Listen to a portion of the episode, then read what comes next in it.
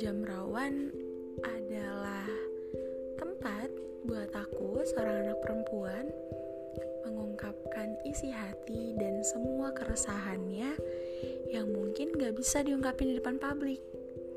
Jadi, dialog Jam Rawan akan berisi semua kerendeman dan semua isi hati serta keresahan yang bisa berbentuk cerita, sajak atau apa pun